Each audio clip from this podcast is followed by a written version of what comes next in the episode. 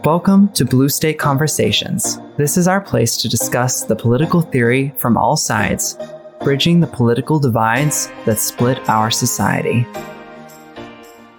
Hello, everyone. I'm Will, and this is Matthew. I'm back again.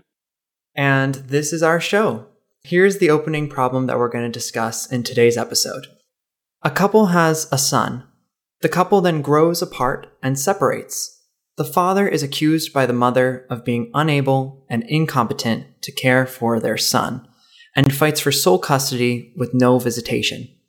The father asks for a jury trial, and the court denies him, saying it is not in their procedures. Has his rights been violated?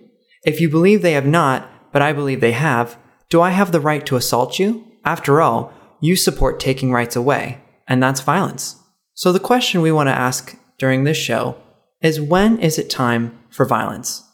So, what do you think about that, Matthew? Well, I think uh, generally for those of us in society, we are very easily able to identify interpersonal violence. You know, somebody hits a woman, right? That one's easy. You don't do that. Uh, somebody hits a guy in a bar and self defense, right? We're able to figure out self defense. We're able to figure that out. And then on the other end, we're able to figure out the really big wars, right? World War One, World War Two, Axis versus Allies. That's very easy for us to figure out. What I think where we struggle is when we're talking about groups within the same group. So, for example, what do you do if what are Democrats versus Republicans? If you think somebody's a tyrant, but they are in the same country as you, that's a little bit more hard to figure out. What do you do in terms of Christians versus atheists or Christians versus Muslims? Right? They're not nations, they're groups of people. How do you differentiate between that group of Muslim and that group of Christians? That question, I think, is a lot harder. And you can see it sort of playing out even just in modern day headlines where you're seeing headlines talking about mostly peaceful. So it, I think Ben Shapiro put it best when he was saying O.J. Simpson was mostly peaceful for the entirety of the night. you know, the, you have those things where, okay, so what, where are we figuring out what time is violence okay? What time is it not okay in terms of groups versus other groups.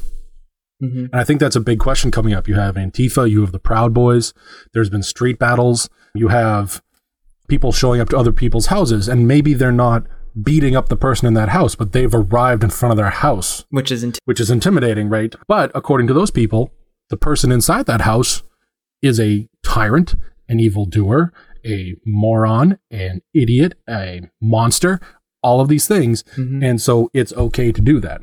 So uh, what I think is important is just sort of ex- examine several of these philosophies that have been put forward and then see what we can maybe come up with uh, an answer that'll be helpful in solving how we should move forward.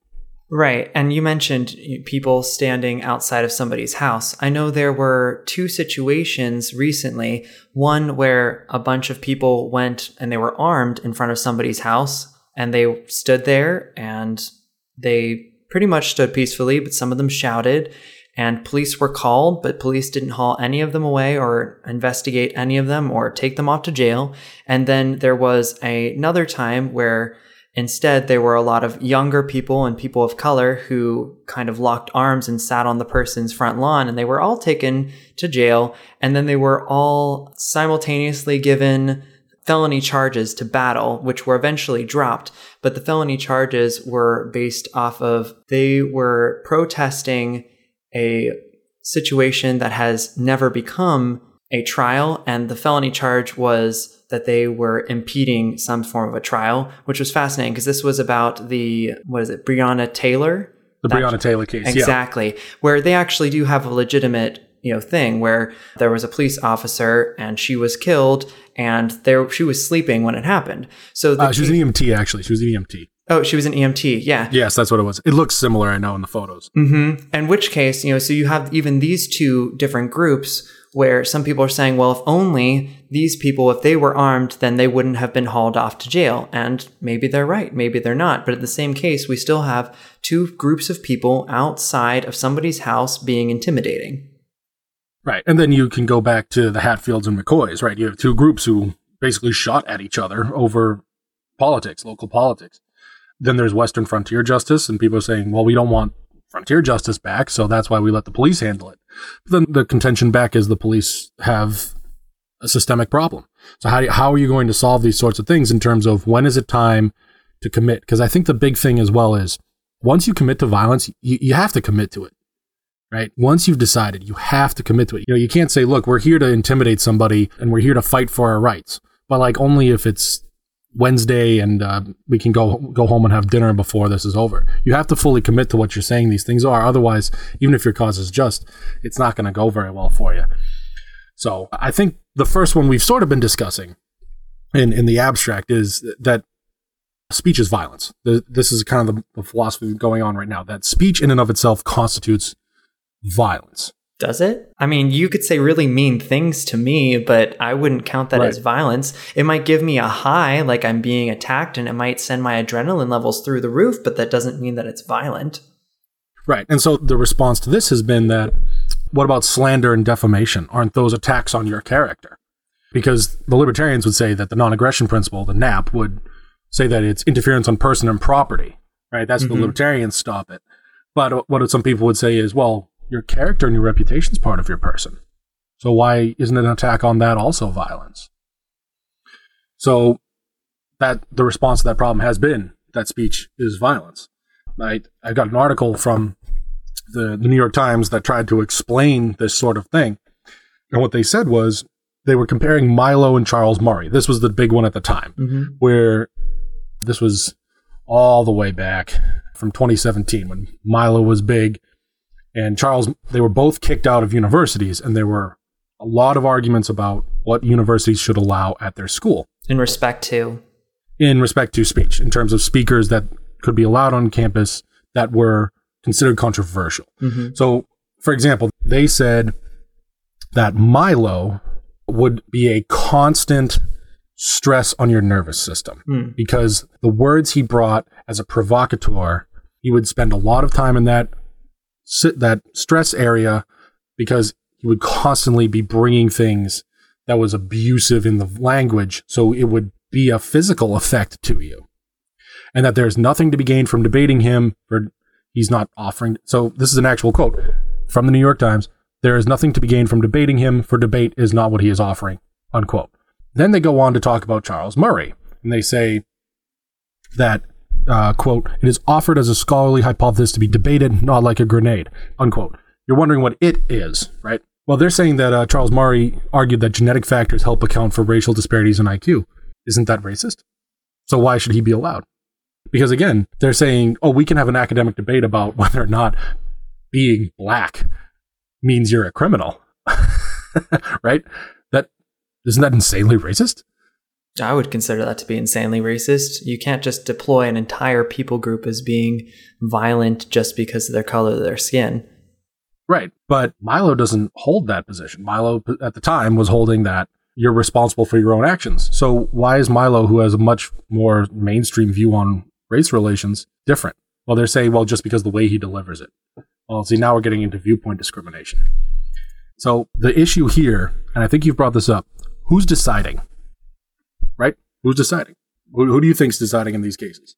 I would say the people who should be deciding it are the people who are listening, so the viewers or the audience, but oftentimes it's whoever is reporting on it. So whoever wrote that specific New York Times article, the one who is responding to it, is the person who is deciding. Because if you get enough people to respond the same way over publications in our country or across the world, you have essentially decided what the issue is, even if you've rewritten the issue to be something that is more comfortable with your viewers or your viewpoint. Right. You know, and then of course, many people consider Bernie to be a communist.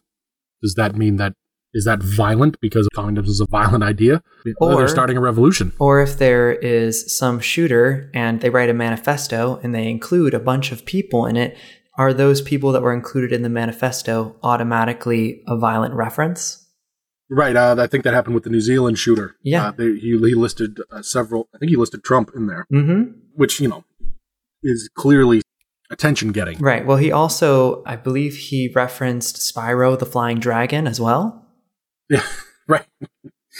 uh, yeah, I, I don't I don't I don't specifically remember that one, but yeah, However, I mean, really, I, I will say I'm pulling that directly from Candace Owens, like the most watched uh, clip on what is it that that political channel that all it does is post like the Congress, the congressional hearings. C-SPAN. Exactly, C-SPAN. But yeah, so I mean, you've got those things. So who's now deciding which one's which? And if we're saying that it's going to be the listeners, that's an important thing. And I think the reason for that is when you have speech as violence, there's no limiting principle to that because any speech can be declared to be violent by any group of people. By whoever's listening. Mm-hmm. Right. So I think that even if we decide to let the listeners decide, that still has an issue in terms of you have to figure out how many listeners counts as violence. Are we just saying, well, as long as 51%, it's just tyranny of the majority in terms of what's okay? Well, we've already decided as a country that we don't make our decisions based off tyranny of the majority, given that we hire representatives through Congress as well as the executive branch who is not elected by majority rule, but by using the Electoral College. Right. But yeah, again, you can go on the other way. When somebody comes up with the statement that men are men and women are women, is that now violence against the transgender community? If that violence, you're saying, well, of course that's violence. Well, then is it also violence to say that we should be burning down churches, which Shaun King recently did? So now everybody's deciding which things are particularly violence, and you have no limiting principle on how do we communicate across which things are violence, which things are not. So that's actually very interesting. So you mentioned like the transgender community, because I was reading a post on Facebook in my smaller LGBTQ plus community, and somebody like posted a picture of it was a meme that they made essentially to say that just because we're very accepting people doesn't mean that we are accepting of pedophiles. And I thought that was really funny because you just said, what if somebody says something like that and it's considered violence? Well, they're making a statement saying almost violently that they're not for pedophiles. And of the same thing, like what I would say here is that while it is up to the individual to decide what is violence, there are lots of times where the groups themselves will unilaterally say something about another group of people, whether or not the whole group holds to that view or not. Right. And the thing is, when violence allows for defense, so if that's what you're seeing, if I speak something violent, I can physically respond. So that's an important thing there. Are we going to say that you can have violent speech, but you're not allowed physical defense? That's a tough one to do because fighting words are a Supreme Court doctrine. So again, the limiting principle is not really here. It's not easily definable, and that communication doesn't really happen. So the society that generally agrees on things will be able to figure something out like this, where it's generally in the middle, but it won't be able to figure out extremes. And if the society is divided, it won't be able to stop itself because there's no principle that limits which things are violence and which things are not, and which speech is okay, because it, it'll be completely two groups or three groups or five groups all pointing at each other, you're violent. I get to defend myself. Especially if you're doing identity politics, then obviously. I was just going to say that happens all the time. We saw it on the primary debates earlier this year where somebody says something violent, quote unquote, towards another candidate, and immediately, hopefully, a good moderator would turn and say, Hey, would you like to respond to that? And then you just take 10 minutes for these people to go bat at each other until the ratings have forgotten that there's anyone else on stage. You can see that there were definitely people who got more time than, than others. And I think this leads right into the next philosophy that we have, which was an outgrowth of this that we saw. And, I, and I've sort of labeled the general feeling of this rather than giving it a proper name, but the idea of punch the Nazi. That is the name. Right. That is an official but, name right there. Yeah. right. It's kind of a nebulous philosophy, but it, it very much boils down to that there's an acceptable list of ideas. If you're outside that list, you're an evil idea. Fighting against evil is moral. So fighting is a completely acceptable way to do it. You can get them fired, you can punch them, you can attack them, you need to defeat them because it's a glorious war. You know, there's the good guys, then there's the bad guys. I think we talked about this in the last I was show. just going to say, we said that everybody is thinking, or we should all be on the same mindset that we're on the side of the angels. But in this case, sometimes when you have something like Punch the Nazi, There are other people on the other side, and they're like, whoa, we're not Nazis, but we don't agree with what you believe. That doesn't make us evil. Right. And that these evils that are supposedly out there, we need to go defeat them. And they do have some legitimacy here. This is why it's a very attractive philosophy, because there are evil ideologies. Of course. If you ask any conservative, they can list socialism, communism right off the top of their head. If you ask any leftist, they can list off unfettered, deregulated capitalism and, I don't know, landlords, right? they can figure those out real quick. Those responses can come real quick about what are bad things in society. I'd like to say that landlords should be transitioned to slumlords, not being the same thing. right. Right. That, that's an argument you would hear from a lot of people. I mean, AOC just said it herself that the landlords are part of a problem that she sees in society, that they are oppressive towards the poor. So I think there is a really good feeling that comes from fighting against evil. Absolutely. And that's why this is, I think this is why this is very attractive. You have an evil, a bad, a wrong, a immorality, and you're defeating it. It gives a lot of purpose to your life right? You need to go to work and make money so that you can fight that thing. You need to go out and organize and activate and get with people. It, it gives a lot of purpose to your life. It's very fulfilling. As a metaphysical thing, everyone is looking for purpose in life. So that is why they would find something and then attach to it. Somebody had to bring to them this idea of punch the Nazi, and then it became a huge part of their lives because it is morally foundational to how they respond to other people. So I guess the question becomes how do we respond to something like that? And I think we come back to the original problem who's deciding? And the answer is they are. They've decided. Right. In fact, it's more that if you're against me, then you are a Nazi. That's the very basic principle of that philosophy. Right, and it, it doesn't have to be Nazi. It can be what's the the right wing version? Better dead than red. Oof. Remember that one? Oh yeah. But really, it's that idea of you're unacceptable and you need to be defeated. Okay, that's great. There are evil people out there. This doesn't mean that we're sitting around here talking about, well, you know, I think Iran has a point. No, no, they're sponsoring terrorism, right? there, there, there are things that are unacceptable, but we have to have a system where we can all sort of go, this is how we judge our values off of right? And this is how we make decisions. And so we can communicate with each other over that framework so that it becomes very obvious which things we're talking about. Because otherwise, if we're just saying, look, I find you unacceptable. Well, that's very easy to do. I find people unacceptable every day. Uh, let me tell you about some cashier down at the local market basket who was yelling at me that I needed to stand six feet back from the thing, and I was about a, I was 15 feet. So let me tell you what, it, right? We can find people unacceptable very quickly as humans. mm-hmm. It happened yesterday for me where I was driving on the interstate and we all went down to one lane and these two guys were trying to come into the lane and one of them found a reason to have a problem with the other guy and the one on the behind was trying to get around the one in front and so the guy in front moved over to the left as well and then popped his hand out the window and gave him the middle finger like a classy American. So, yes, indeed, we can find people to be unsatisfactory every day. I live with a bunch of Irish people, so that's that's just waving hello. but exactly, and here's another big problem. You can say that now it's time to punch them. We've entered physical violence, so they can claim self-defense. So you just said that could be physical. So I was down in Texas for the last quarter of last year, and I talked to a number of different people in the office, and they told me like we have this thing that we call Southern hospitality, and they're really funny about it too. They're like, that's not something we do because we just want to be nice to people. It's because you don't know who is armed. So you don't want to piss someone off that you think could shoot you. So if you do produce some form of violence towards that person, they will remind you that they're the one in charge and that you should drive away. And he, he said it in the sense of like you're driving down the road and you want to flip someone off, but you think to yourself, no, I'm not going to do that because if I do that, he might wave his gun at me. Well, again, once you go after him and he decides to punch back, if you're punching with your fist and he's punching with a nine mil, I think he's going to win that one. And that goes right into our next philosophy. And this philosophy is called an eye for an eye. It is the oldest and most reliable. And the basic principle is hit back just as hard.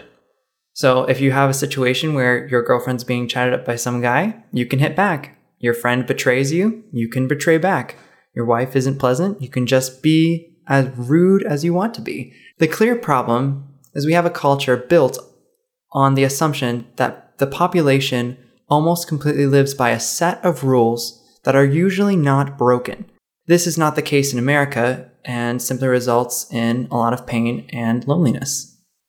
Yeah, I mean, really, to expand on that, if you have a culture that is all living in a certain area that lives pretty much the same lifestyle, the same way, they have the same sort of demographic traits, it's very easy to have this, well, you were rude to me, so I can be rude back to you because everyone else understands that you were rude to me. Mm-hmm. So it, it's easy to get away with this system, right? So if you're in high school, somebody bullies you, fighting back seems completely reasonable to everybody around you, right? Except if you're in some school and they have a complete non aggression policy so that if anyone is involved, they just expel everyone involved. Right. But think about how a lot of people react to these sorts of things, where uh, kids being bullied, the kid hits back, and then the school expels the kid who hit back. They're going, well, what about the bullies?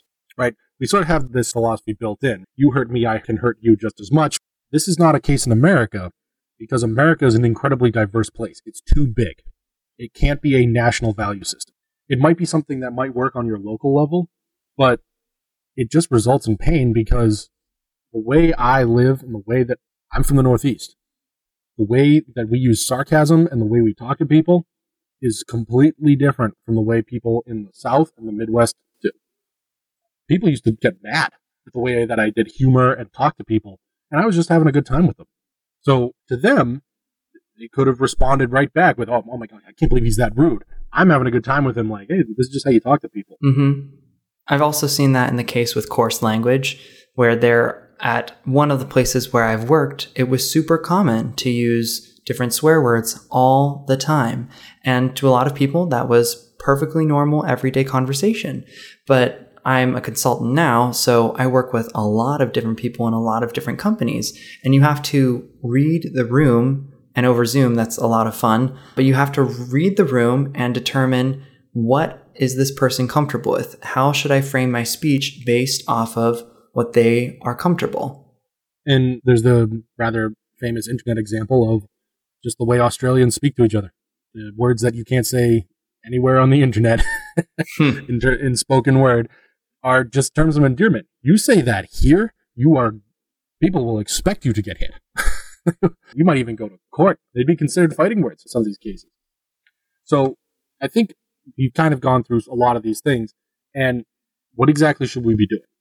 Because all of these have strong points and weak points. They address specific things, but we're generally saying these things don't do well on a broad general context on how we can do that. And I think the answer that I'm going to put forward, and I'd like to see what you think about this, is that Western answer, which uh, comes off from a lot of uh, Christian theology, and that's using what's been generally known as just war theory. There's been several interpretations of this, and there are multiple criteria that go along with this.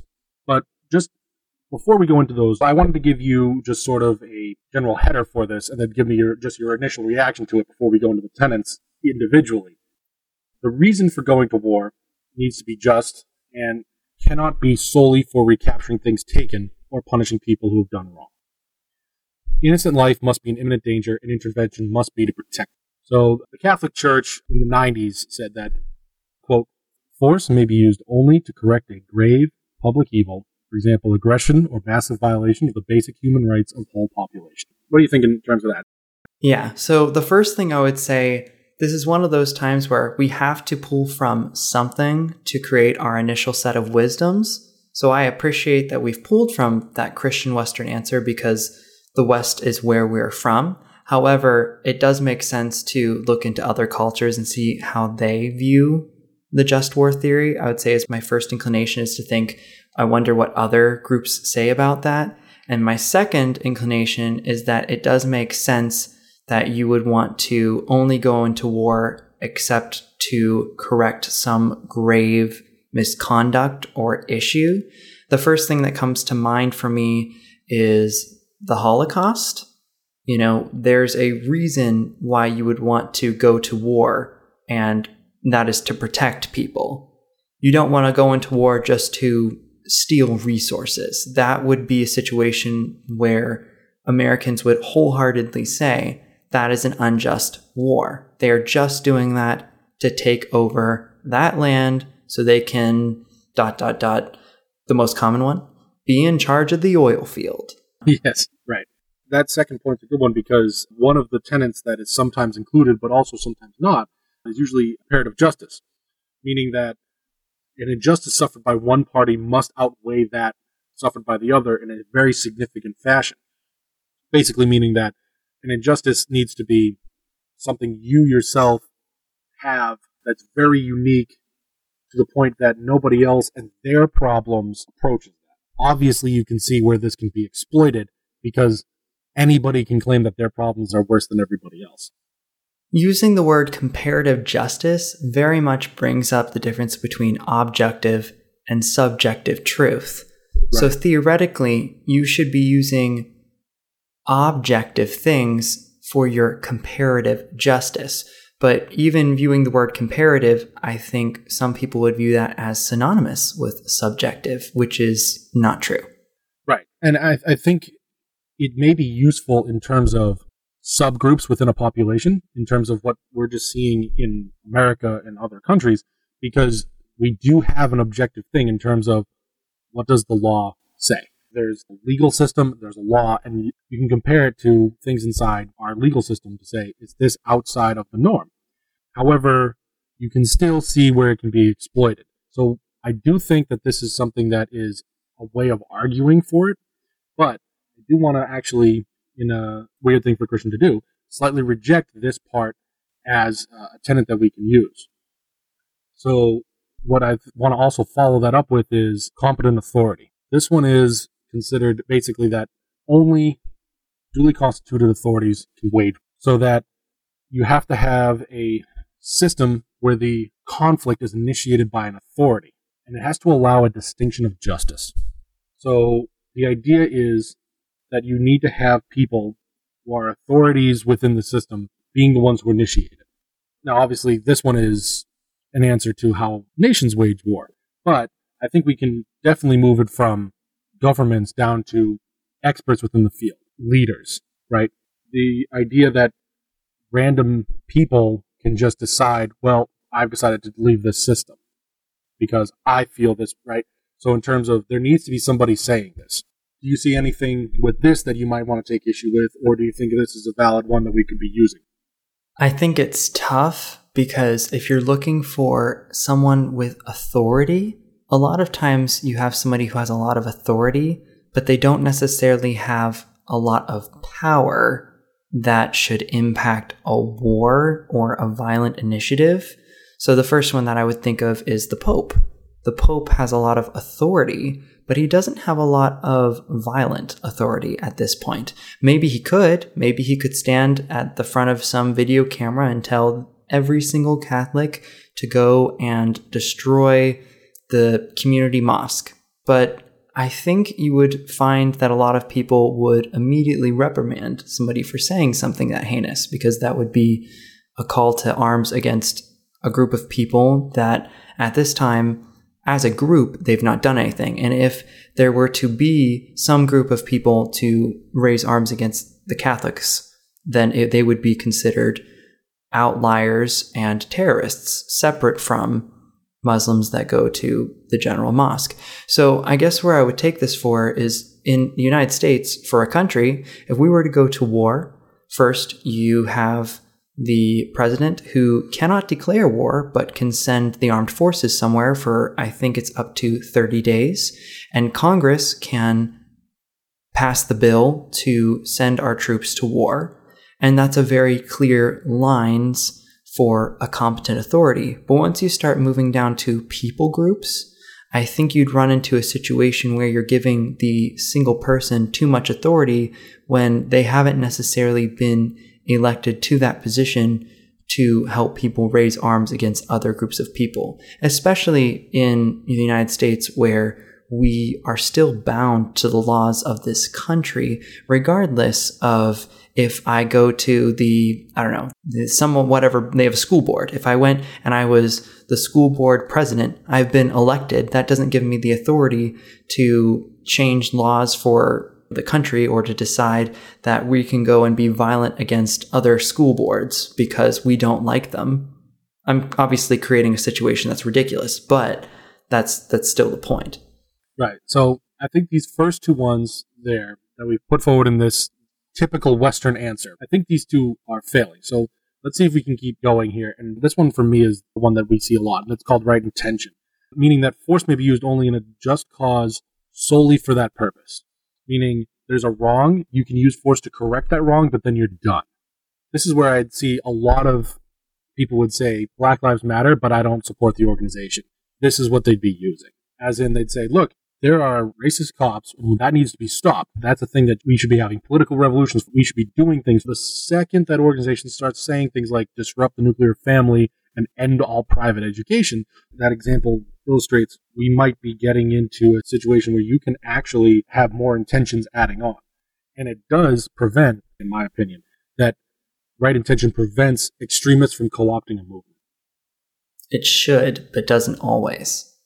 Right. But for me, it feels that when you hold to that sort of tenant, it's easier to spot. And it's easier to spot when a movement has been co opted because you can see the shifting intentions. You can see that, oh, this went from we support X thing to, oh, actually now we support like 15 different things and none of them are connected to our original thing. Of course. Reasoning for something like that would be looking at the bills that the current Congress was trying to pass as far as another bill to support the US economy, where the Democrats bought a $3.4 trillion plan, then they brought a $2 trillion plan. And so the intention of this bill was supposed to be for creating a healthier economy during this time of coronavirus, but instead they're trying to shove a bunch of extra things into this bill that would cause it to cost a lot more, such as bailing out states that have gone bankrupted over a couple decades of poor economics in their state. The coronavirus isn't suddenly a magical time to go fill your coffers with money from the federal government, or at least it's not supposed to be. Right. I mean, you could see things in there like they wanted to bail out the postal system the postal system has been failing for decades, longer than either you or I have been alive. Right. So then you see in there money for the Pentagon. What is it? Are we shooting coronavirus? Like, why? Why is there money for the Pentagon? And you see that creep, but they actually went. Someone actually went, and they said, "Well, why don't we pass the stuff that we all agree on, and then we'll just we'll see about the rest of it." And people actually said no mm-hmm. from both sides, and that's where you can just see that it's that corruption has come in because they don't have good intentions anymore in terms of actually solving the issue. They want to solve the issue and get their stuff in there too. And now that means we're going to have to handle it in the worst possible way, which is to have the president sign four executive orders to do the same thing, but they're not going to be able to give those benefits using the same ways as before. They're going to have to create new bodies to actually put them in place. Versus if Congress had passed the portions of the bill that they had agreed with, they could deploy those funds in the best possible way and the most efficiently. Right. And what happens when you end up with a president that, for example, I remember the president several years ago, he declared the border crossing and illegal immigration an issue, right? So he signed it as a emergency order. And at the time, obviously, there was a lot of cheering for that because, again, they were saying this is a big injustice. They were saying he's a competent authority and he has the right intention. Well, now you have governors coming out and saying racism is a public health emergency. They're saying racism is a comparative justice issue. Very hard to argue against that one. Mm-hmm. Governors, they are competent authority, and fighting racism is a pretty good intention. I don't know how you're going to argue against fighting racism, right? But now you can see where, but included in all those things are that person's pet projects, that their ideas, and so you can see where a lot of this stuff is going. But the thing I do want to say that I think the reason why I'm going to accept this one for myself, and I don't know about you or anybody else who's listening, is that right intention is a way that we can communicate to other people. Because as long as somebody is a human being, they're able to determine somebody's intentions fairly easily. They're able to determine causes and effects. That's something that's innate within a human's just ability to reason. So that's why I'm going to accept this one as a way for us to communicate. Because that's what I'm trying to look for in terms of how can we communicate? Which times are we saying, look, that violence is okay for people in society to engage in? Those riots are for a good cause, or are those riots not right? It's the intention of it and why are we doing things? I think we've lost a lot of that in terms of, look, they're rioting against racism. Racism's bad, so it's fine. Rather than, okay, what are they intending to do with it? What are they intending to fight against, right? Why are these guys showing up with guns to the state house in Michigan? Mm-hmm. Is it because they have a good intention or we can discuss over those frameworks and it's easier for us to do that? So I'm going to accept that one instead of the competent authority and comparative justice ones. But again, it's leaving it up to you whether you're going to accept that one or not, and then the viewers whether they would. So I definitely have another comment about right intention. So the Portland protests if the intention was to remove people from the police force who are committing violence against black people or are racist cops, then the right intention would be to remove them. I was reading a news article that said that over a million dollars was spent in overtime pay of the police force that was fighting the violent protesters. And I just sat there and smiled because it's just if you're if the right intention was trying to make sure that these police officers would have their lives ruined by this violence, they just had their pensions fulfilled and their retirements handled and now they have enough money to buy a new couch and a TV because they worked overtime for days on end. So if the intention was to destroy them economically, that would be considered a completely flawed experiment. So I would say it would be very helpful for some of these protests to start out and say, here is our intention and everybody can agree to it. And once you meet these demands, we'll stop rioting. But I don't really think that's what's happening out there. So I think that actually goes kind of into the next one, which is the probability of success, right? So that this is the idea that um, violence and arms cannot be used in a futile cause or a case where disproportionate measures are required to achieve success. When people might be hearing that, they might be going, well, you should fight for what you believe in. I think what they're saying is we're not just going to be an IRA, right? We're not going to simply go, well, we can win if we just murdered everyone. You know what I mean? Theoretically, if you wanted to take down the United States government because they were oppressing your thing, you could just simply nuke Washington, D.C. If they're oppressing what? If the United States was oppressing everybody in the country, if you believe that, Ah, why not just nuke Washington D.C. Right? That would solve the issue, right? We'd get everybody, and we'd have to start all over again. Well, obviously, you just murdered thousands of innocents because right, you achieved your goal, right? And you had the right intention, they had all those things. But I think what it's addressing is: Are you just going to use measures to gain your goal, no matter the cost, no matter whether it's going to work or not? But rather, there should be an outline of a plan for success in what you're doing. I think protests have those, right? Protests have a good probability of success. They're things that work, right? Nonviolent and even sometimes violent. They are things that work.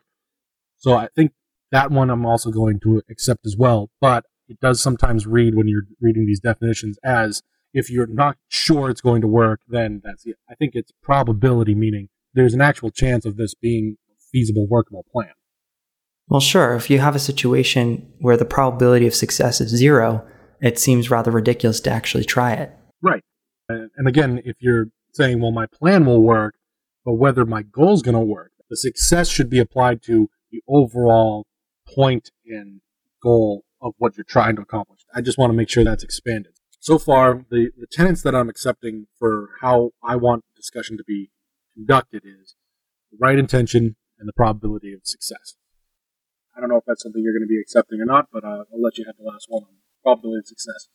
Right. So for the probability of success, I would say that it does make sense that you need to have a plan and that that plan should have goals that are achievable. And I think the probability of success and right intention very much go hand in hand because if you have the right intentions and the probability of success is fairly high, then you have an actual plan that can accomplish what you're looking to accomplish.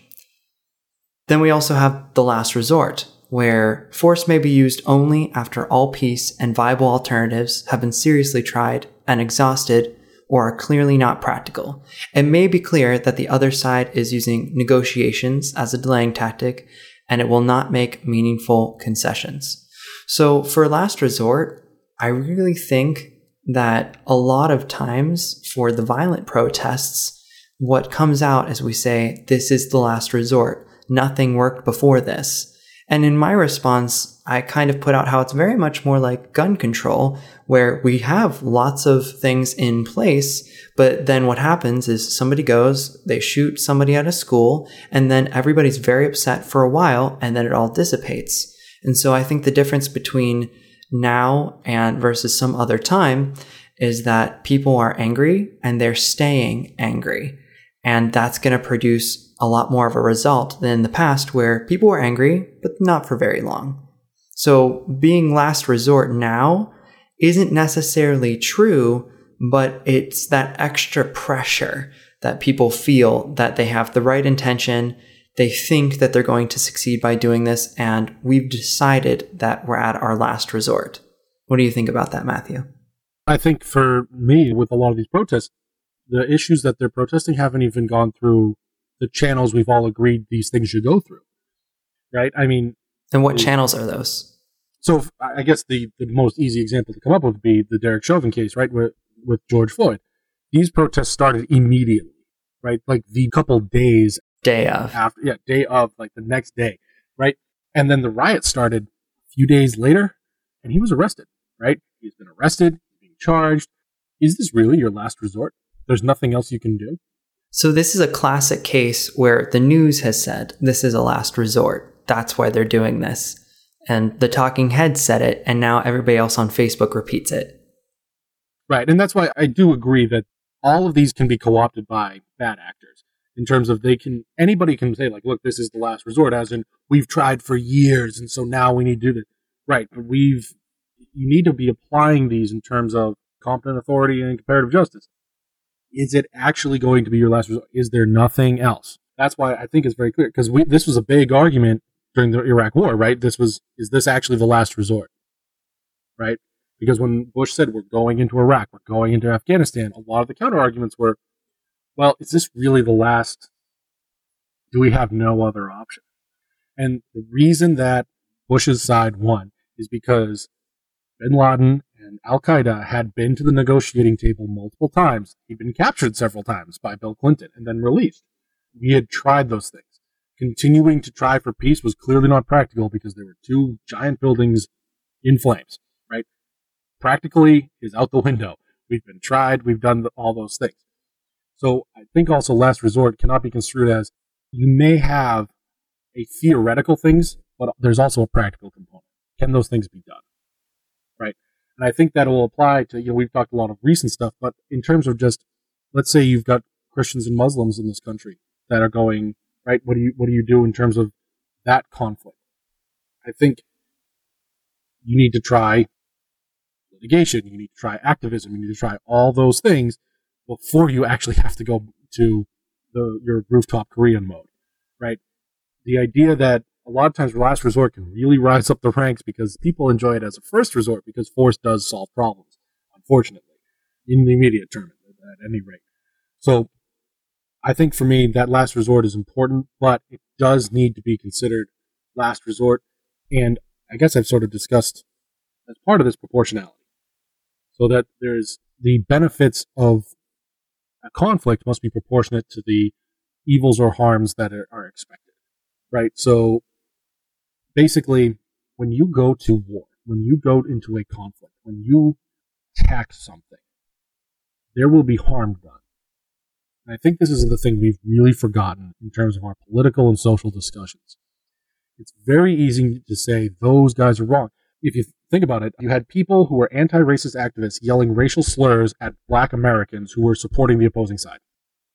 Right. How is that not racism? Right. And you're going, so hitting racism with just racism meant to make them believe your side, that's not at all proportionate. You're literally bringing up the meme about white liberals telling black people what they need to do to be safe. Right. And then you can also see this as well. Like, what was it the UK did, right? The UK, to combat pornography, decided to block all pornographic sites. So the UK installed porn blocks. They were supposed to install porn blocks. And the idea, obviously, is pornography is detrimental to people, right? So you would say that, look, pornography is a growing problem. It's a growing thing. This is our last resort. We need to do this thing here. Or maybe even not last resort. You're saying, look, before we go and shut down these companies, we're going to try to put a block on them, right? It got abandoned, a lot of it because it just did not work because it required so much time and resources. And they were literally fighting their own citizenry who wanted to access it. So is your benefits of establishing a semi police state monitoring actually better than the social harms? That's that's a question, and you know, obviously as a conservative, I'm not going to be supporting pornography, but at the same time, I'm going to kind of realize maybe we shouldn't be having the government monitoring every single computer and internet traffic in the entire country. Maybe that shouldn't be it, and then maybe I should be making a moral argument because the benefit of okay, whew, kids aren't watching pornography anymore. I mean, we have like a police state and it's kind of 1984 or like The Handmaid's Tale or something like that. But like, hey, we solved the problem. It's you know the Patrick, we saved the city. Mm-hmm. Sort of right. Thing. I was just gonna say that same meme came up when we were saying, "Congratulations, we just protected everyone from COVID," and it's showing right. like the complete smoldering city because the entire like economy is somewhere between ruined and functional. Right. exactly. Uh, I mean, kind of to bring back in our first one where we were, we talking about that mostly peaceful sort of thing. They did the same meme for that one too. We're like, look, we solved racism, burning buildings. Right. I mean, you have an ABC reporter in front of a building, and he's saying that, look, it's a peaceful demonstration. And in the back of him, there's this giant building. It's on fire. Right. Well, that's not peaceful. Mm-hmm. Now, we should then judge whether or not these things are justified. But once we start lying over which, like, my side is altruistic all the time and is always just, and your side's the one that has to explain why uh, it, it exists, once we start going into that. So that's why these the, the ones that I'm going to accept here are proportionality, last resort, probability of success, and right intention.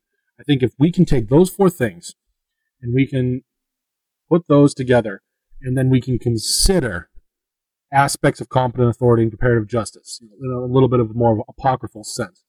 We can take those and we can apply them to the way that we go about our groups versus other groups I think that we can have a much better society because we'll be able to talk with these other groups in terms of they accept these terms, we accept those terms, we're able to talk to each other now rather than talking past each other.